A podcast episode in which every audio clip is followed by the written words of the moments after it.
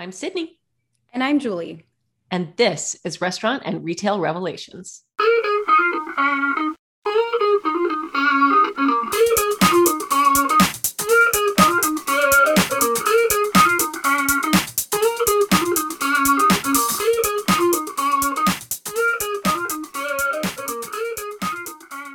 Welcome to another episode of Restaurant and Retail Revelations. This podcast is brought to you by Revel Systems the leading iPad based POS platform on the market. And each episode highlights expertise from leaders in the restaurant and retail sectors. As for your co hosts, I'm Sydney Kita, and I'm joined by my colleague, Julie Holkebor, who just introduced today's show. We're marketers at Revel, and we are delighted to share some sound waves with you today. Enough with the background details, though. Let's hear from today's featured guest.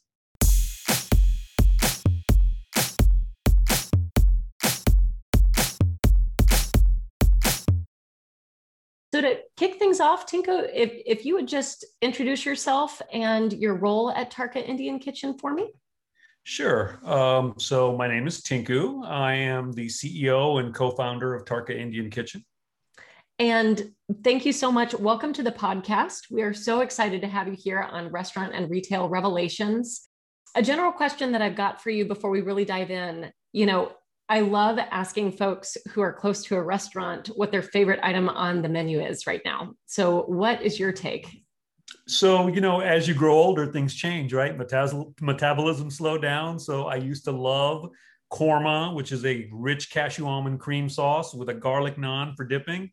Um, you know, now I'm for the Beyond Keema curry, which is one of our newer items. That uh, it's sort of a traditional minced meat curry, but it's made with Beyond Meat and uh, so that's become one of my favorites now awesome yeah I, next time i'm in texas i'll have to maybe try both just to yeah, see absolutely. you know the before and after for your preferences um, so on a more strategic note let's start by learning a little bit more about tarka indian kitchen and just what makes it special in your opinion yeah, so you know we're a fast casual Indian restaurant. We've got locations in Austin, Houston, and San Antonio.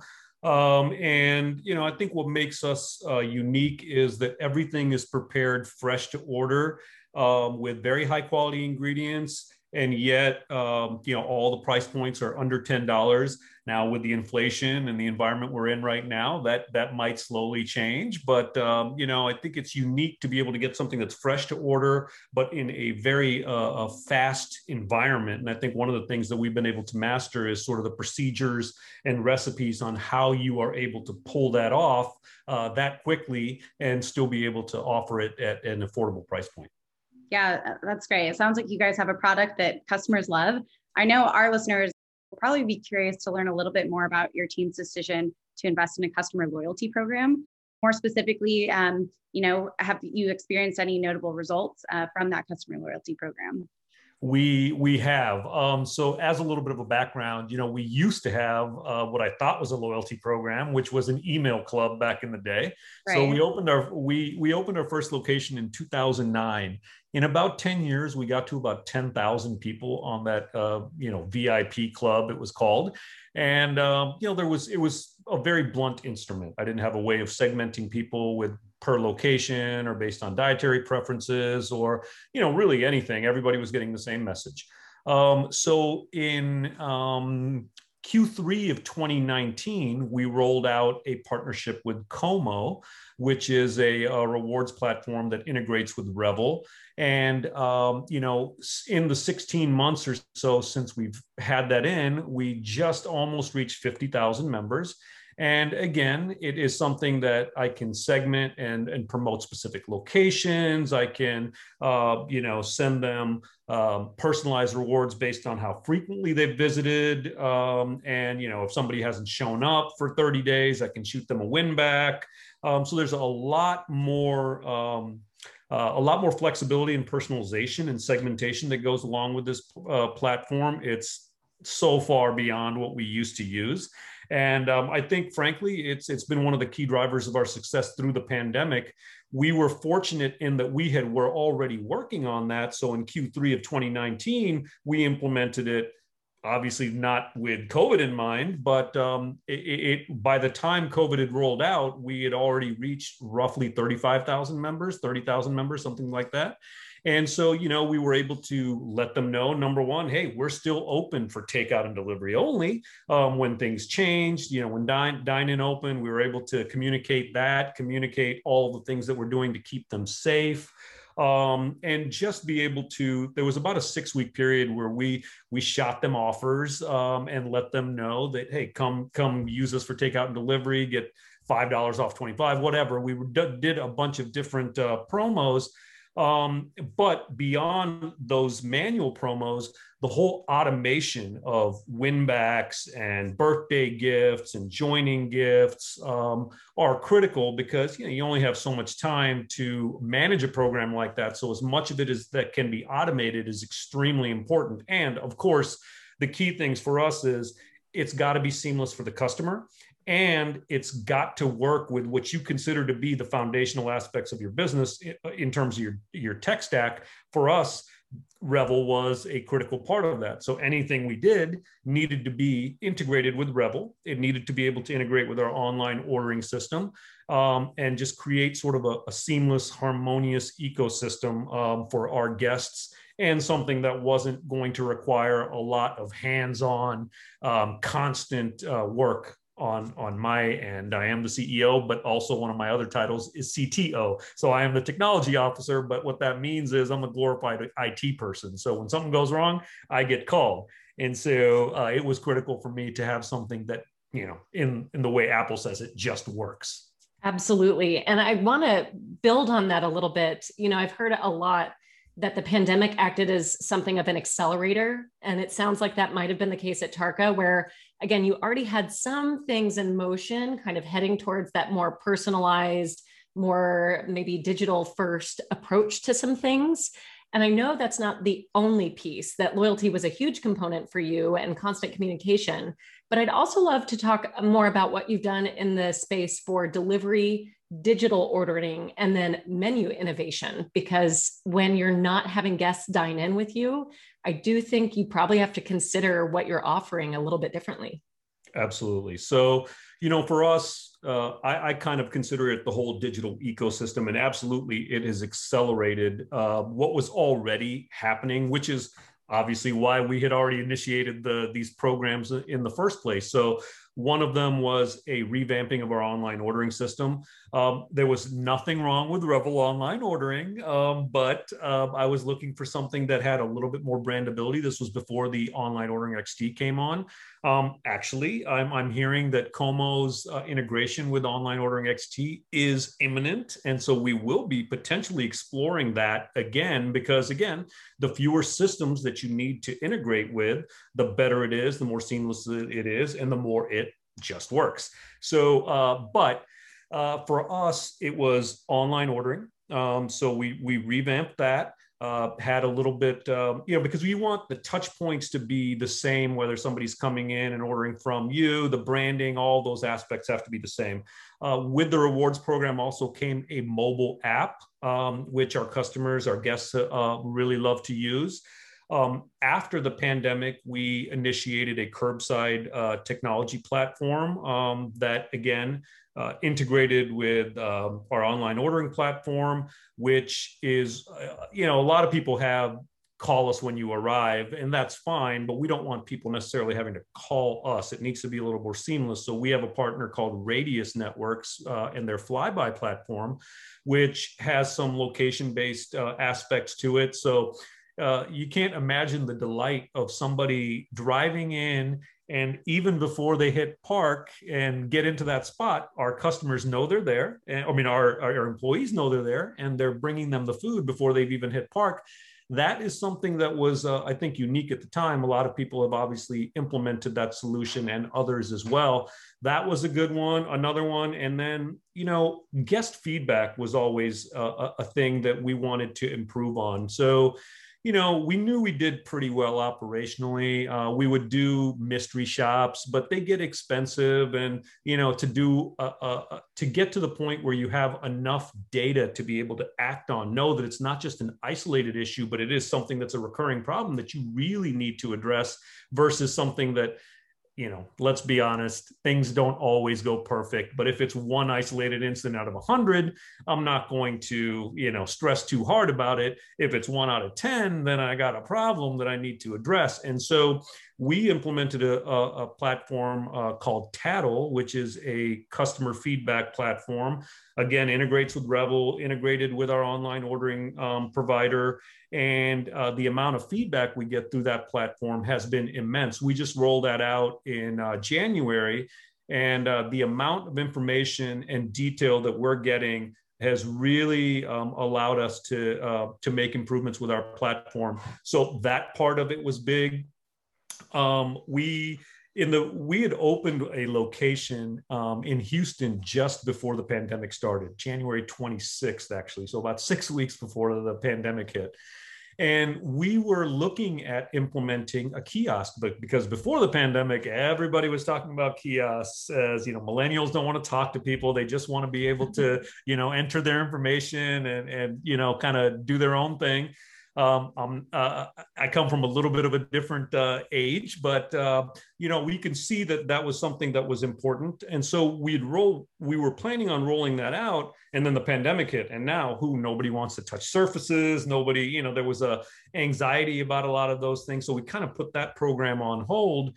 Um, and in fact, last week we finally got around to uh, getting the kiosk at our first location set up. And it is a partner called Bite Kiosk, which again also integrates with Revel, which is hugely important for us, uh, and our um, and our rewards program as well. So you know people have to be able to get those rewards whether they're ordering online, in store, via kiosk, whatever.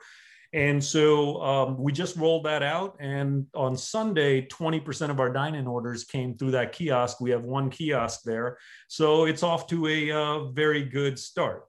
Um, now, the second part of that uh, about menu innovation, um, yeah. So you know, obviously, when when uh, off premise become goes from you know 30% to 100% of your business um, as it was when dining rooms closed now it's maybe 75% still not where it was pre-pandemic but a considerable amount only about 25% is dine-in at this point um, you know you have to make sure that your food travels well um, so packaging was a big concern for us, you know, vented packaging for samosas, or we have a, um, a specialty sort of a, a, French fry offering called masala fries. And you guys, you can imagine, you know, fries don't travel that well. They get kind of soggy. So we had to solve for it on both the packaging end, but also on the end of, um, you know the the product itself picking a thicker fry that traveled better um, etc um, right. So, Tinku, what's on the horizon for Tarka, uh, assuming your team will continue to build on the success you saw in 2020? Yeah. So, you know, as I mentioned, we achieved parity um, on prior year sales in 2020 before dining rooms reopened. So, the aha moment that had for us is hey, you know, takeout and delivery works pretty well if you do it right. So, you know, among other things, we will continue to have the traditional Tarka that that features dine in and takeout. Um, you know, there probably be smaller footprints. The location I'm opening right now in Houston, which opens in uh, mid June, one of our smaller locations, one of our, our smaller dining rooms. So I think that you know is definitely a trend that will likely continue given that uh, there's going to be more off-premise sales um, even as we as things start to normalize, whatever that normal looks like. Um, and then also just takeout and delivery focused locations. So you know, a traditional Tarka is about 2,500 square feet. Um, you know, we we can do a takeout and delivery focused one with a much smaller dining room, maybe even a, a smaller subset of only our top, um, which for us is curries, kebab, uh, curries and biryanis um, and vegetarian items.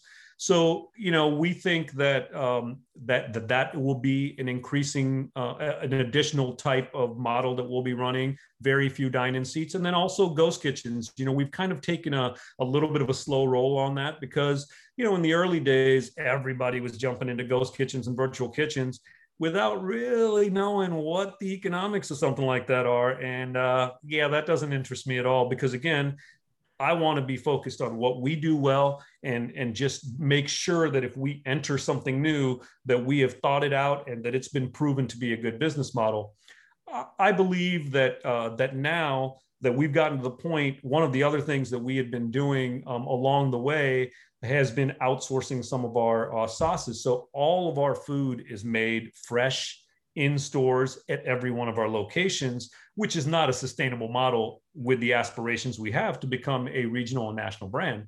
And so we finally had found a um, a partner that could produce the sauces that we make. They are in they're an Austin uh, business they come they watch us make our sauces and they just scale that up exactly how we how we make it. Because we've gone through that process before with others and we're just dissatisfied with the flavor profiles or you know we we don't we want things to be as clean as possible. So now that we've gotten to the point where we have been able to rely on um, some of the uh, these sauces and reduce operational complexity the ghost kitchen becomes more feasible franchising becomes more feasible. But for the time being for us it is opening additional uh, company owned stores whether they're ghost kitchen or the smaller footprint um, or the traditional tarka that we've had and um, and just um, you know continue to do that well. Um, Dallas is our next market. We are hoping to open three to four more uh, units in Dallas um, next year, and then you know expand uh, in our own markets as well as regionally um, outside of Texas. Hopefully, regionally we'll include Atlanta at some point. Oh, I have friends in Atlanta, and um, and so that's always been on my uh, that's always been on my uh, on my thought process in terms of where I'd like to grow outside of Texas. Absolutely. Excellent. Well, before we close things out, I want to make sure we also give you the opportunity to share anything that maybe we didn't anticipate and didn't ask you about. So, is there anything you want to make sure our listeners are aware of? Some cool things on the horizon for Tarka? Um, well, you know, I think that uh, the biggest thing that I would say that, like the lessons that we've learned, is number one, be prepared to meet your guests wherever and however they want to interact with you. I think that that's a key component to the whole thing. Um, you know, if they if they want to uh, order digitally, um, if they want to use a mobile app, if they um, if they want to use curbside, yeah, you, you got to be willing to have those processes and the systems in place to allow them to do that. But the key there is integration and having it be seamless. You know, um, oftentimes you you see companies um, and you know we had we had the same thing uh, back in the day as well where there's so many different integrations and apis that that need to be called upon. It can either slow down the process or break the process. One thing isn't working. Um, and so what i would say is you know make sure that you know what is your foundation what is the core of your digital tech stack and then make sure anything else that you add to it is completely seamless and integrates very well with that. And i think the last thing would be you know it, it's maybe a cliche but don't allow don't allow perfection to get in the way of progress. In times of crisis things have to sometimes you have to just roll things out and then see you know success is an iterative process frankly you know it doesn't just happen. Sometimes you got to put something out there see how it works as long as you have the right feedback loop and you're paying attention and you're quick to make the changes and improvements that you need it is critical that you have that mindset. But if you wait until something is perfect to roll it out times will pass you by already. And so you can't afford to do that. Absolutely. Thank you so much for your time today. Thank you for joining us on the podcast. And, um, you know, here's to continued success for Tarka and those Atlanta locations that are coming to us soon. yeah, absolutely. absolutely. Thank you for having me. It was great talking to you all.